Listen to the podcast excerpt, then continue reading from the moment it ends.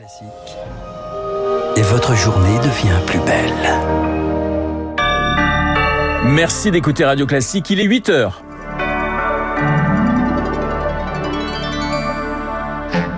La matinale de Radio Classique avec Renaud Blanc. Rendez-vous dans 12 jours. Les syndicats ont fixé la date de l'acte 2 de la bataille contre la réforme des retraites. Ce sera le 31 janvier. L'enjeu, c'est de durer. On en parle avec Arnaud Benedetti, le rédacteur en chef de la revue politique parlementaire, dès le début de ce journal. Et puis, du rififi au Parti Socialiste. Les deux candidats au poste de premier secrétaire revendiquent la victoire ce matin. Les, les deux camps dénoncent des irrégularités. Radio. Classique. Et le journal de 8 heures nous est présenté par Lucille Bréau. Bonjour Lucille. Bonjour Renaud, bonjour à tous. Les syndicats veulent entretenir la flamme de la mobilisation contre la réforme des retraites. Ils se sont mis d'accord hier soir pour une nouvelle journée d'action. Ce sera le 31 janvier. Objectif, faire mieux qu'hier. Un million de personnes sont descendues dans la rue d'après le ministère de l'Intérieur. 2 millions selon la CGT. L'enjeu maintenant, c'est de durer Zoé Pallier. 12 jours avant la prochaine grève interprofessionnelle, le calendrier était délicat à établir, admet Benoît Test, secrétaire général de la FSU. L'idée, c'est de se donner un peu de temps pour faire la grosse grève qui doit dépasser ce qui s'est passé aujourd'hui. C'est pas simple, hein, parce qu'effectivement, on part haut. Faut pas non plus euh, laisser euh, retomber les choses. Donc, euh, on a essayé de manier un peu ces contradictions. Espacer les appels à la grève et diversifier les modes d'action d'ici le 31 janvier. C'est aussi pour les syndicats une manière d'inclure ceux qui ne peuvent pas perdre trop souvent une journée de salaire. Le lundi 23, on a identifié comme étant le jour du Conseil des ministres devant donner lieu à des rassemblements. Rassemblement, ça permet d'être en dehors du temps de travail. Ça peut être aussi dans les entreprises de faire des débats sur cette réforme des retraites. Dominique Corona, secrétaire général adjoint à l'UNSA. Pour expliquer aux salariés pourquoi elle est injuste, il faut donner des arguments. Certains secteurs appelleront à des grèves reconductibles à partir du 31, selon un dirigeant syndical. D'autres n'attendront pas cette échéance. Catherine Perret est en charge des retraites à la CGT. Dans le secteur euh, des ports, de la chimie, de l'énergie, les syndicats sont forts. Les salariés sont en capacité d'enclencher des grèves longues et majoritaires. On les encourage partout. Maintenant, ce qu'on veut aussi, c'est que les salariés dans les petites entreprises puissent se dire, nous aussi, on est concernés. Et jusqu'au 31, les syndicats promettent de rester soudés. D'après leurs dirigeants, c'est cette union qui explique la forte mobilisation d'hier. Les précisions de Zoé Pallier a noté qu'en Ile-de-France, il y a encore des perturbations dans les transports. Aujourd'hui, la SNCF ne prévoit que un train sur deux sur le RERC, deux sur trois sur les lignes D, H et N et U et 9 trains sur 10 sur la ligne E. Bonjour Arnaud Benedetti. Bonjour à vous. Rédacteur en chef de la revue politique et parlementaire. On le disait en début de journal, pour les syndicats, l'enjeu c'est de durer. Pour le gouvernement, l'enjeu c'est de tenir. C'est l'enjeu, c'est de durer en effet, surtout que la première journée est plutôt réussie pour les syndicats avec une mobilisation qui est la plus forte sur le plan numérique depuis dix ans vraisemblablement. Donc en l'occurrence, il va falloir maintenant gérer ce premier succès. Et gérer ce premier succès, ça signifie d'étaler dans le temps les différentes mobilisations afin à la fois de pouvoir continuer à tenir la mobilisation euh, des euh, militants et euh, des sympathisants, mais aussi de tenir l'opinion publique parce que le moteur de cette mobilisation, ce sera aussi le soutien de l'opinion publique. Quant au gouvernement, il était clair qu'aujourd'hui, il va falloir qu'il soigne sa communication. Et le problème, c'est que la communication du président de la République hier depuis l'Espagne a peut-être posé un petit problème, en l'occurrence, c'est-à-dire asseoir finalement la légitimité de cette réforme sur l'élection de 2022. C'est un argument qui peut s'avérer contre-productif. La réalité, c'est que il faut vraisemblablement pour le gouvernement continuer à expliquer, expliquer, expliquer pour parvenir à un moment donné déminer la situation sociale. Alors Arnaud Benedetti, une nouvelle journée d'action le, le, 31 janvier. On le disait, cette fois, il y a aussi un chiffre que les centrales vont, vont devoir essayer de dépasser. C'est ces fameux euh, 1 million de personnes dans la rue selon le ministère de l'Intérieur. Oui, ben c'est bien l'enjeu, en effet. Euh, c'est l'enjeu de la date du 31 janvier. Vous savez, il y avait un, un, débat euh, entre les organisations syndicales, soit le 26, soit le 31. La CGT penchait plutôt pour le 26 et la CFDT pour le 31. C'est le choix du 31 qui a été euh, opéré et il a été opéré justement pour parvenir à gonfler cette mobilisation, à amplifier la mobilisation. L'un des enjeux aussi pour les organisations syndicales, ça va être la jeunesse en l'occurrence. C'est-à-dire qu'on peut imaginer que dans les jours viennent, on va essayer de mobiliser du côté des lycées, du côté des universités, afin justement de renforcer euh, les troupes euh, dans, dans la rue. Alors, Elisabeth Borne a, a reconnu l'importance des manifestations. Elle se dit prête à, à débattre. Débattre, c'est à l'Assemblée. Ça signifie que le gouvernement souhaite que ce débat soit un débat politique. bah, Clairement, de toute façon, le texte va arriver maintenant dans les travées de l'hémicycle.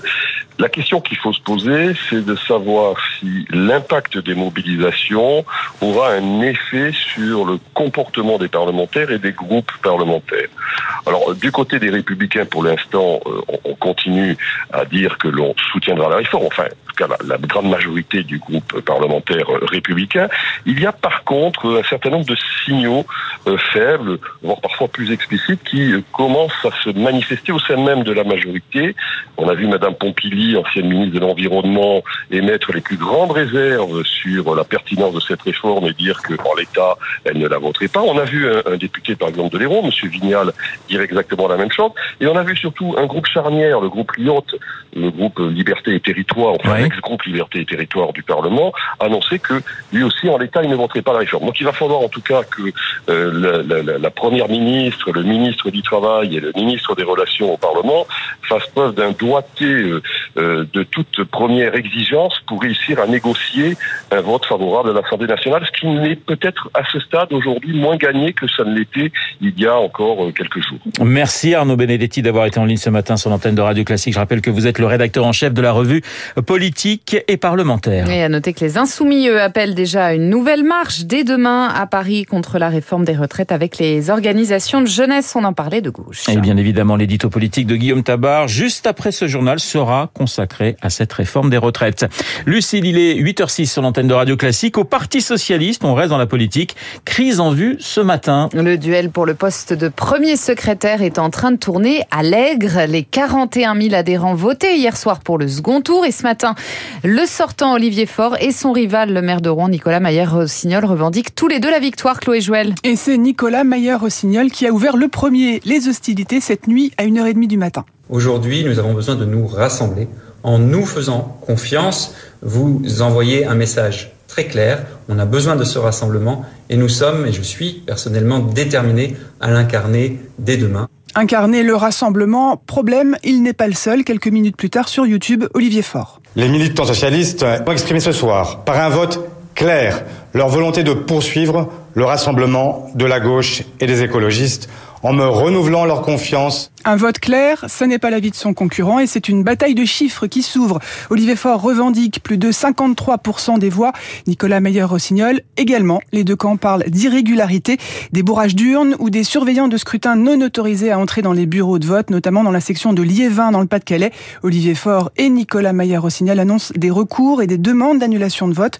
Une commission de recollement des résultats doit se réunir dans la journée. Les précisions de Chloé Juel et David Abiker y reviendra dans sa revue de presse tout à l'heure. Des vœux particuliers sur fond de retour de la guerre en Europe. Emmanuel Macron présente ce matin ses vœux aux armées.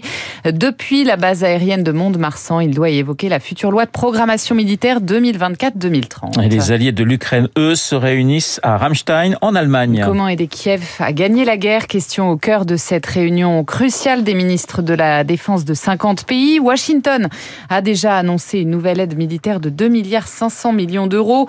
Londres, 600 missiles de longue portée supplémentaires. La Suède, des canons. Le Danemark, 19 canons César de fabrication française. Alors, ces chars peuvent-ils changer la donne? Question posée au colonel Père de Young, vice-président de l'Institut Témis. A un mois, un mois et demi, les Russes en fait se sont ressaisis quelque part. Ça oblige aujourd'hui les Ukrainiens à se répartir sur l'ensemble de la frontière entre la Biélorussie et la mer Noire. Donc ils sont aujourd'hui en très grande difficulté. En tout cas, ils n'arrivent pas aujourd'hui à mener une offensive, c'est évident. Et on voit que l'apport de matériel lourd, de blindés lourds particulièrement, qui sont des engins de choc, hein, des engins pour percer les dispositifs. Si on veut que les Ukrainiens résistent un temps soit ou en tout cas balancent le rapport de force ou équilibrent le rapport de force entre eux et les Russes, il faut impérativement qu'ils obtiennent ces matériels. Et malheureusement pour les Ukrainiens, ce genre de matériel met des semaines pour arriver, voire des mois. Il faut également du volume. Et ça, aujourd'hui, ben, c'est un grand point d'interrogation. Propos recueillis par Rémi Vallès et on y revient largement avec euh, votre invité, euh, Renaud, juste après ce journal, le général Dominique Trinquant. Et puis c'était le pionnier du folk rock, le rocker David Crosby est mort à l'âge de 81 ans, on l'a appris ce matin. C'était le cofondateur des Birds avant de rejoindre le super groupe euh, Crosby, Steele et Nash. On écoute Helplessly Hoping. Life hard.